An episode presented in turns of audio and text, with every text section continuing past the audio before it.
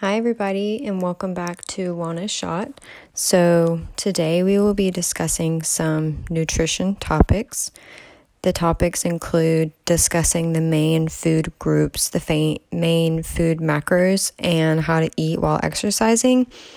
Nutrition is one of my favorite things to discuss and research, so I'm really excited for this episode. I am not a dietitian, but um, I have taken some nutrition classes in school and we talked a lot about exercise with those. So I'm not a dietitian. Make sure you always consult with a professional before changing or adding something to your diet. This is just what I have learned and what I have researched to share with y'all. So, with that being said, let's get started on learning about these food groups and how to eat for your body. Also, this is worth mentioning that Exercise is very individualized, and so is nutrition. So, test all of these tips on yourself to see if they work for you, and they might and they might not. So, it's very individualized, just like exercise. So, if you're working out regularly, um, like three or four or five days out of the week, you definitely need the proper fuel to keep your body in tip top shape, just keep your body going and moving. So, I think one of the main food groups that people always mention whenever you hear the word exercising is protein. Protein is very important in muscle recovery, but I think fats and carbohydrates get a bad rap in general when it comes to mentioning all of them together, but they're all equally important, and that's what we'll discuss today. But definitely, whenever you think about exercise, I think you think about protein because it's they all just go hand in hand together. So, we'll start off talking about the recommended guidelines for how much protein you need. So, the recommended dietary allowance, or the RDA for short, states that you need about 0.8 to um, 1 or 1.2 grams of protein per kilogram of body weight. So, one pound equals 0.454 kilograms. So, just do the math on your own body weight.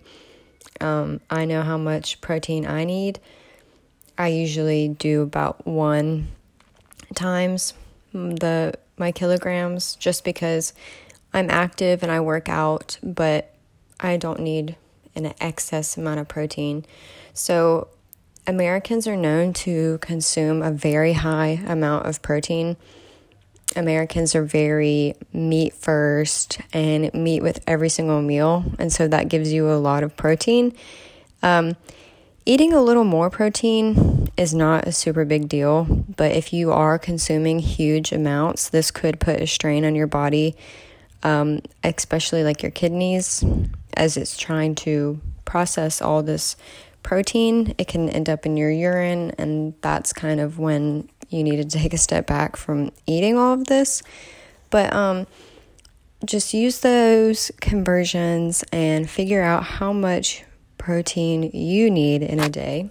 So, some examples of protein sources include beans, meats, nuts, dairy, eggs, tofu, and fish. These are all sources of protein. However, plant based protein is not really considered a complete protein like meat products are. And this is due to amino acids. So, some plant based do not contain all nine essential amino acids needed. However, if you combine these foods with other foods, then it can turn a plant based into a complete. So, some combinations of complete proteins using two different foods are like um, rice and beans, which is really popular and super easy and cheap to make, peanut butter on whole wheat toast, pita bread and hummus, and then like quinoa and beans. So, all of these combinations will give you a complete source of protein, and they also offer a pretty good fiber content. So, all of these food groups and sources are, are great for fueling fueling and recovering your muscles after a workout. I recommend eating a protein source at least an hour after working out. If you could eat it in 15 or 30 minutes after working out, that's probably be better. Um, you just need that intake of protein to help rebuild the muscle that you damaged while working with weights, while resistance training. So I know a lot of people enjoy a protein shake after a workout. I used to be very dedicated to my muscle milk I now try to stick with like an organic protein or some sort of pea protein, but anything that you like and you enjoy drinking, then stick with that. Try adding a protein shake after your workout, but also eat a meal too. So do not rely strictly on the shake to give you everything. Um, have a protein shake and then later on in the day eat a meal. I am very against meal replacement shakes. Um, I just personally don't like them. I don't think they're a great idea. So don't use the protein shake as a meal replacement.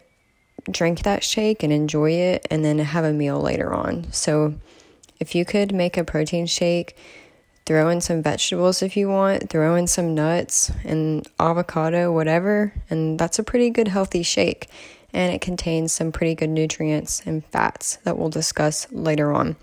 So it's just there to give you extra protein, and it's very convenient to take to the gym or make at home. Most people just throw in water with their protein powder or milk, whatever, blend it up. So if you enjoy protein shakes, then that's a great way of getting extra protein, but make sure you're using and eating the other food groups that contain protein to get everything that your body really needs.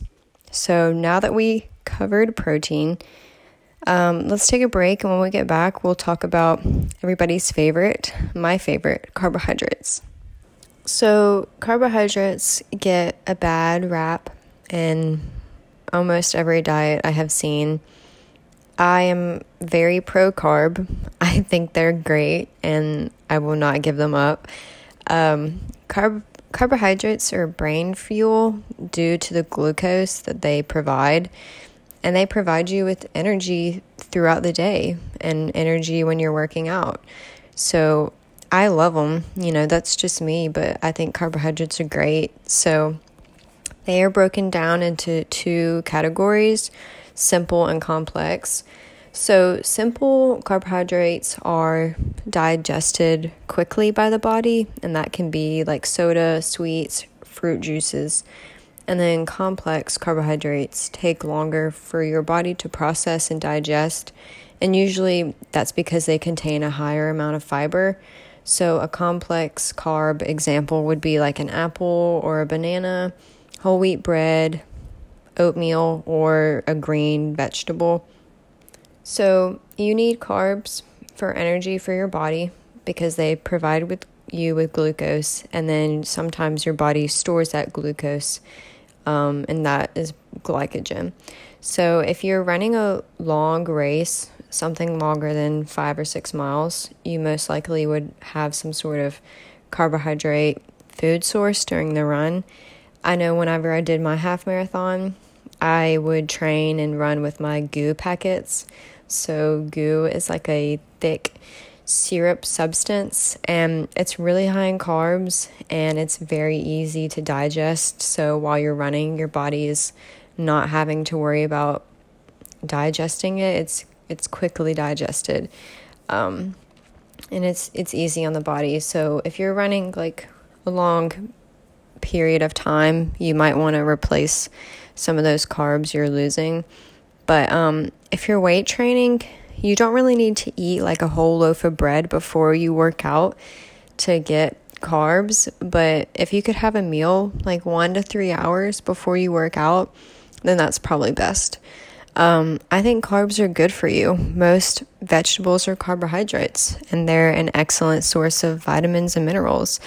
Um, potatoes, sweet potatoes, are very healthy for you, and so are, you know, cruciferous vegetables like broccoli and cauliflower. So I think it's a great source of energy and your brain really likes it as energy too. So that's why in some of these diets that are low carb, at the beginning you might feel like you have a brain fog or you can't concentrate, and that's because your body uses carbs mostly for brain function. And so if you're lacking in carbs, your brain might not be functioning like it normally does. So overall, carbs are very good for you and include them in your diet if you can.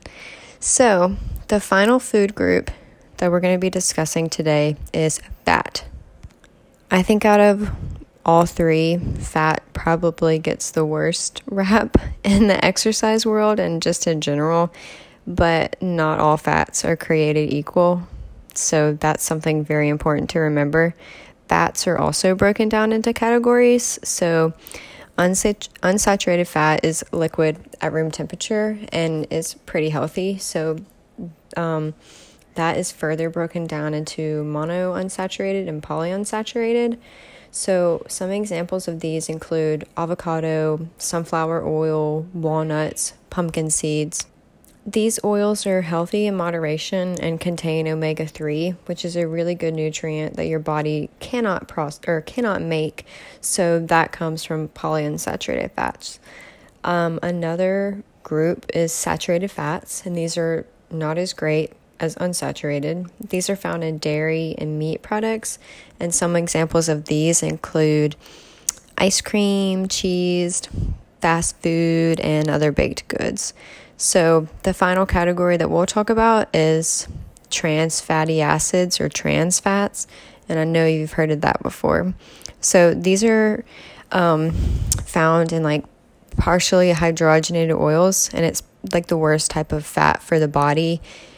It hikes up your bad cholesterol and lowers your good cholesterol. So, overall, it's not really great for your body. So, if you can avoid these, go ahead.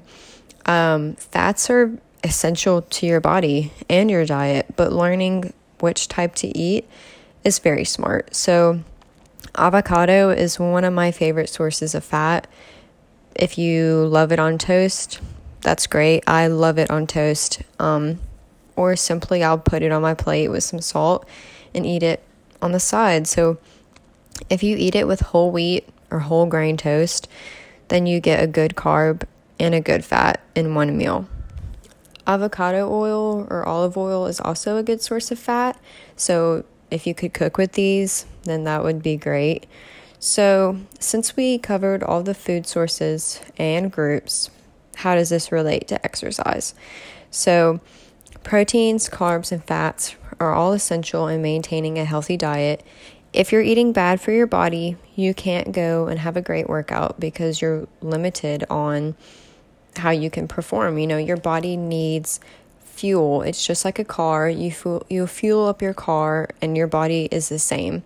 So, um, if you want to have a good workout session or you want to see gains in the gym, then maybe look into what you're putting in your body. Um, I'm not a huge fan of dieting. I prefer to stick with a smart eating approach. So, smart eating with exercise. And I really never limit myself on what I can and can't eat because that just turns into me always thinking, well, can I eat this or can I not eat this? I'm just cautious of what I put into my body. So if you go to the store and you pick something up, just read the label on it because it'll tell you all the information that you need to know. It will tell you how much carbs, how much fat, what kind of fat, um, how much protein, vitamins that are in it. Um, it tells you sodium. Sodium is something that Americans eat a lot of, and some foods contain a lot amount of sodium, and you don't even know it unless you read the label. So always read the label at the store if you're going to buy something. And overall, just make sure you have a balanced diet that works for you if you enjoy certain foods, then keep them in your diet. And if you have a healthy diet and you're putting in the correct fuel for your body, then you should have a pretty good success at the gym. So, I hope that y'all learned some good information today.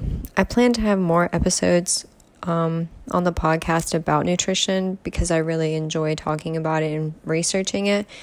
Um, like I said at the beginning, I took a lot of classes in school where we discussed nutrition and exercise and weight loss and weight gain and a bunch of different topics. So I really love nutrition and I hope that y'all enjoyed this episode and learned some good information and can use it. So until next time, I'm Marie and thanks for listening to Wellness Shot.